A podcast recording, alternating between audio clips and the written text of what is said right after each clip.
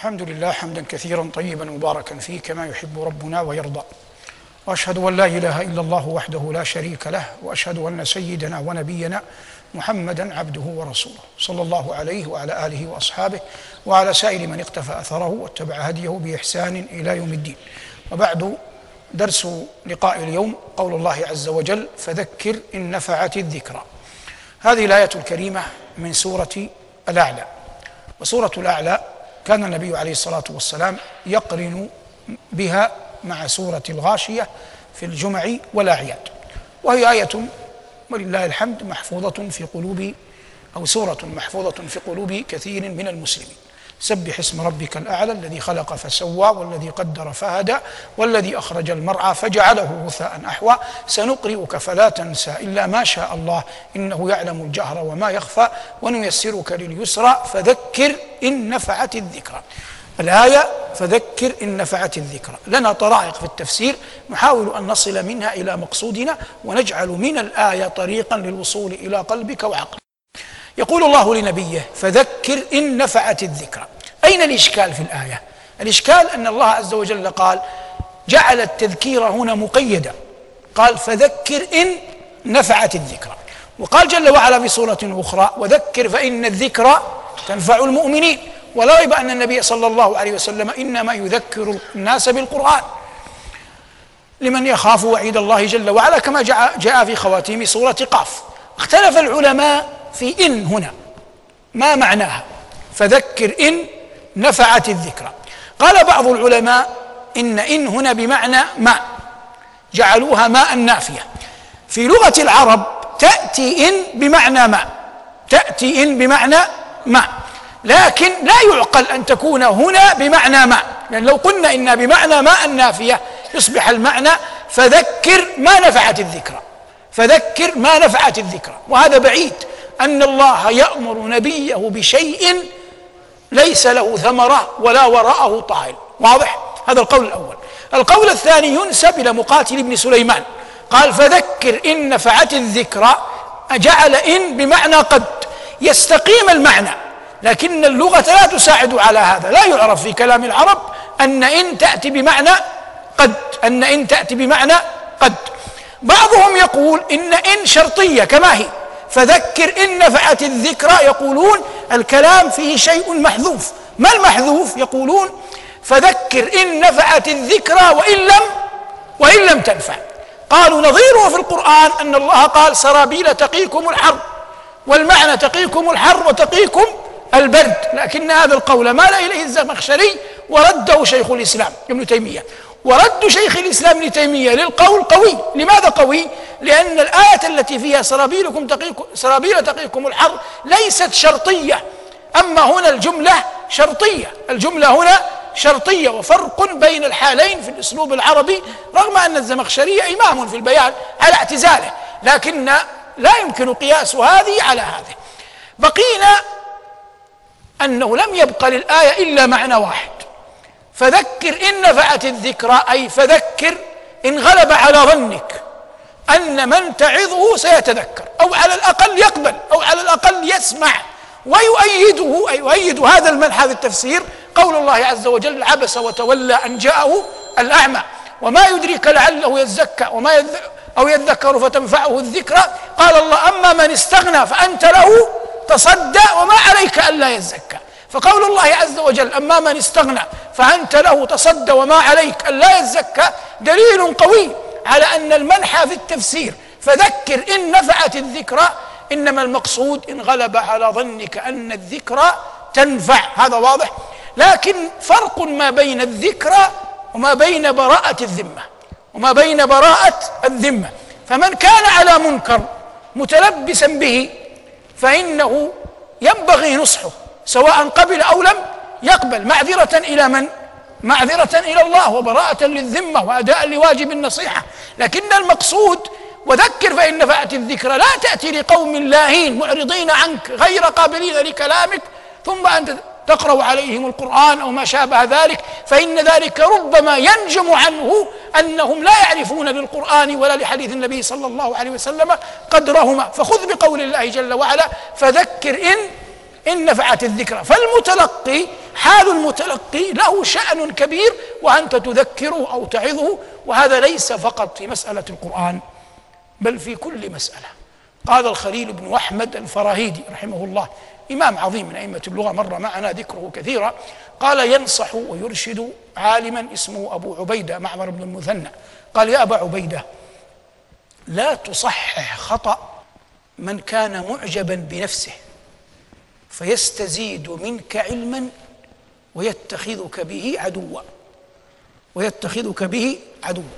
لو فرضنا أنك في حلقة في مجلس وثمة رجل متصدر والناس يسمعون منه يأخذون عنه وغلب على ظنك أن هذا المتحدث المتصدر فيه زهو فيه أنفة فيه ظن أنه متفرد في العلم ثم وهو يتحدث أخطأ. وأنت تعلم الصواب ليس من الحكمة أن ترد عليه. فإن رددت عليه استفاد هو من علمك وعلم أنه على خطأ. لكن زهوه إعجابه بنفسه سيجعل منك عدوا له لأنه يقع في نفسه كيف ترد عليه على على ملأ. وهذا لما قاله الخليل والخليل قد اتفق من ترجم له على أنه كان من أكمل الناس عقلا. فالإنسان العاقل لا تغلبه العاطفة إذا أراد أن يتكلم. حتى الشرع يجب أن تفقهه جيدا. لا تقل براءة للذمة والنصح وأنا لا أخاف في الله لومة لائم. ليس الأمر كذلك. هذه لا تخاف في الله لومة لائم لها موضع. وثمة موضع لشيء آخر والعبرة بالمصالح وال والمفاسد. هو لن ينتفع. سيتخذك عدوا وإن كان ذا سلطان وذو قوة وذو أمر ونهي لن تأمن شره. والعاقل لا يعرض نفسه لمثل هذا. من سالم الناس يسلم من غوائلهم سيرجع إلى البيت ويعرف أنه قد أخطأ. سيلحقه أحد من أحبابه وأصحابه ويخبره أنه قد أخطأ. لكن لا ترد عليه في ملأ. وهذا يقودنا إلى أن الإنسان عقلا لا يقبل كل طريق يفرش له أن يمضي له خاصة إذا كان بين أقران. تسمعون بالنابغة الذبياني.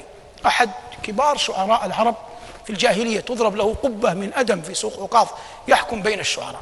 كان مقربا من النعمان ابن المنذر والنعمان أحد ملوك المناذرة وكان النعمان ذا بطش وقوي. وكان هذا النابغة مقربا جدا عنده. حتى إن حسان بن ثابت رضي الله عنه قبل إسلام قبل الإسلام زار النعمان في الشام. فرأى حظوة النابغة عنده. قال والله ما أدري على ما أحسده. على شعره أو على منزلته عند النعمان. وأعطاه النعمان أعطى النابغة مئة ناقة سود لم تكن في العرب إلا عنده.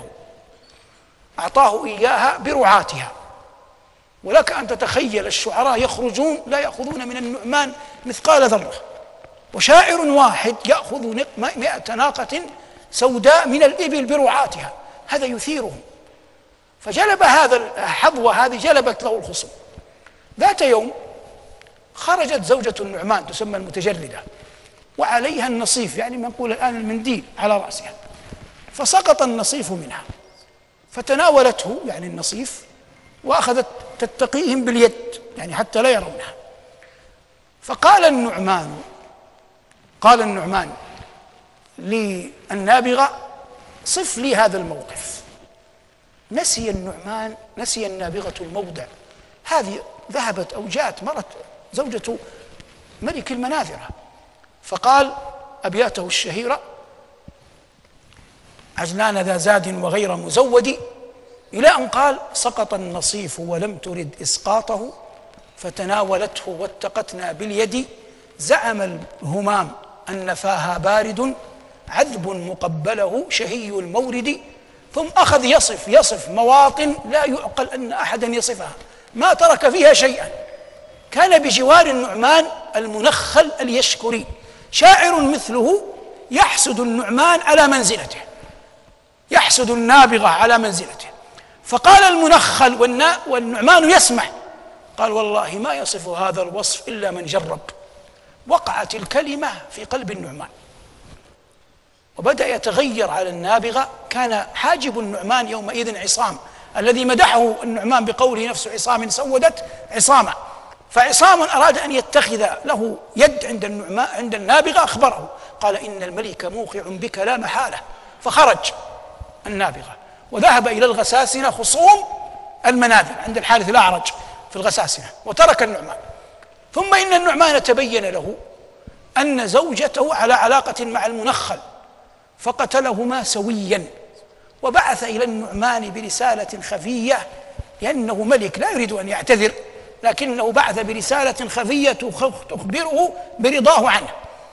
فالنعمان انتهزها وقال داليته الشهيرة المعلقة يا دار مية بالعلياء في السند أقوت وطال عليها سالف الأمد إلا الأواري لأيا ما أبينها عيت جوابا وما بالربع من أحد. ثم أخذ يمدح النعمان.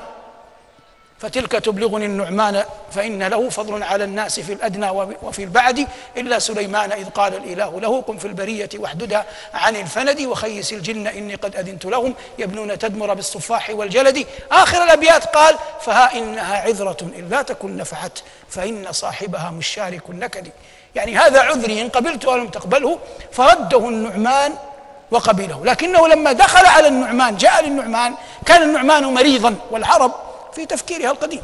كانوا إذا مرض ملوكهم لا يجعلونهم على الأرض يضعونهم على نعش ثم الخدم والحرس ومن في القصر يحملون الملك يطوفون به.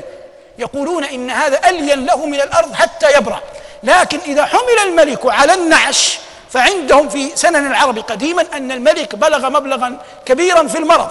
فلما جاء النعمان إلى إلى الحاجب جاء النابغة إلى الحاجب قال ما وراءك يا عصام؟ إلى أن قال أمحمول على النعش الهمام؟ الهمام يعني الملك صفة للنعمان أمحمول على النعش الهمام؟ يعني هل بلغ به الأمر إلى أن يحمل على النعش؟ أجابه عصام النعم. ثم برئ النعمان. فلما برئ النعمان زادت حظوة النابغة عنده. موضع الشاهد من القضية أن الإنسان العاقل لا يقبل أن يجره خصمه إلى موضع النزال اختر أنت موضع النزال واختر أنت وقت النزال. لكن كلما كان الإنسان لا يحمل في قلبه مكر ولا بغي فإن الله ينصره مهما تكالب عليه خصومه. جاء في الأثر لو أن جبلا بغى على جبل لدك الله عز وجل الجبل الباغي. لكن لا يلزم هذا أن يكون بين عشية وضحاها.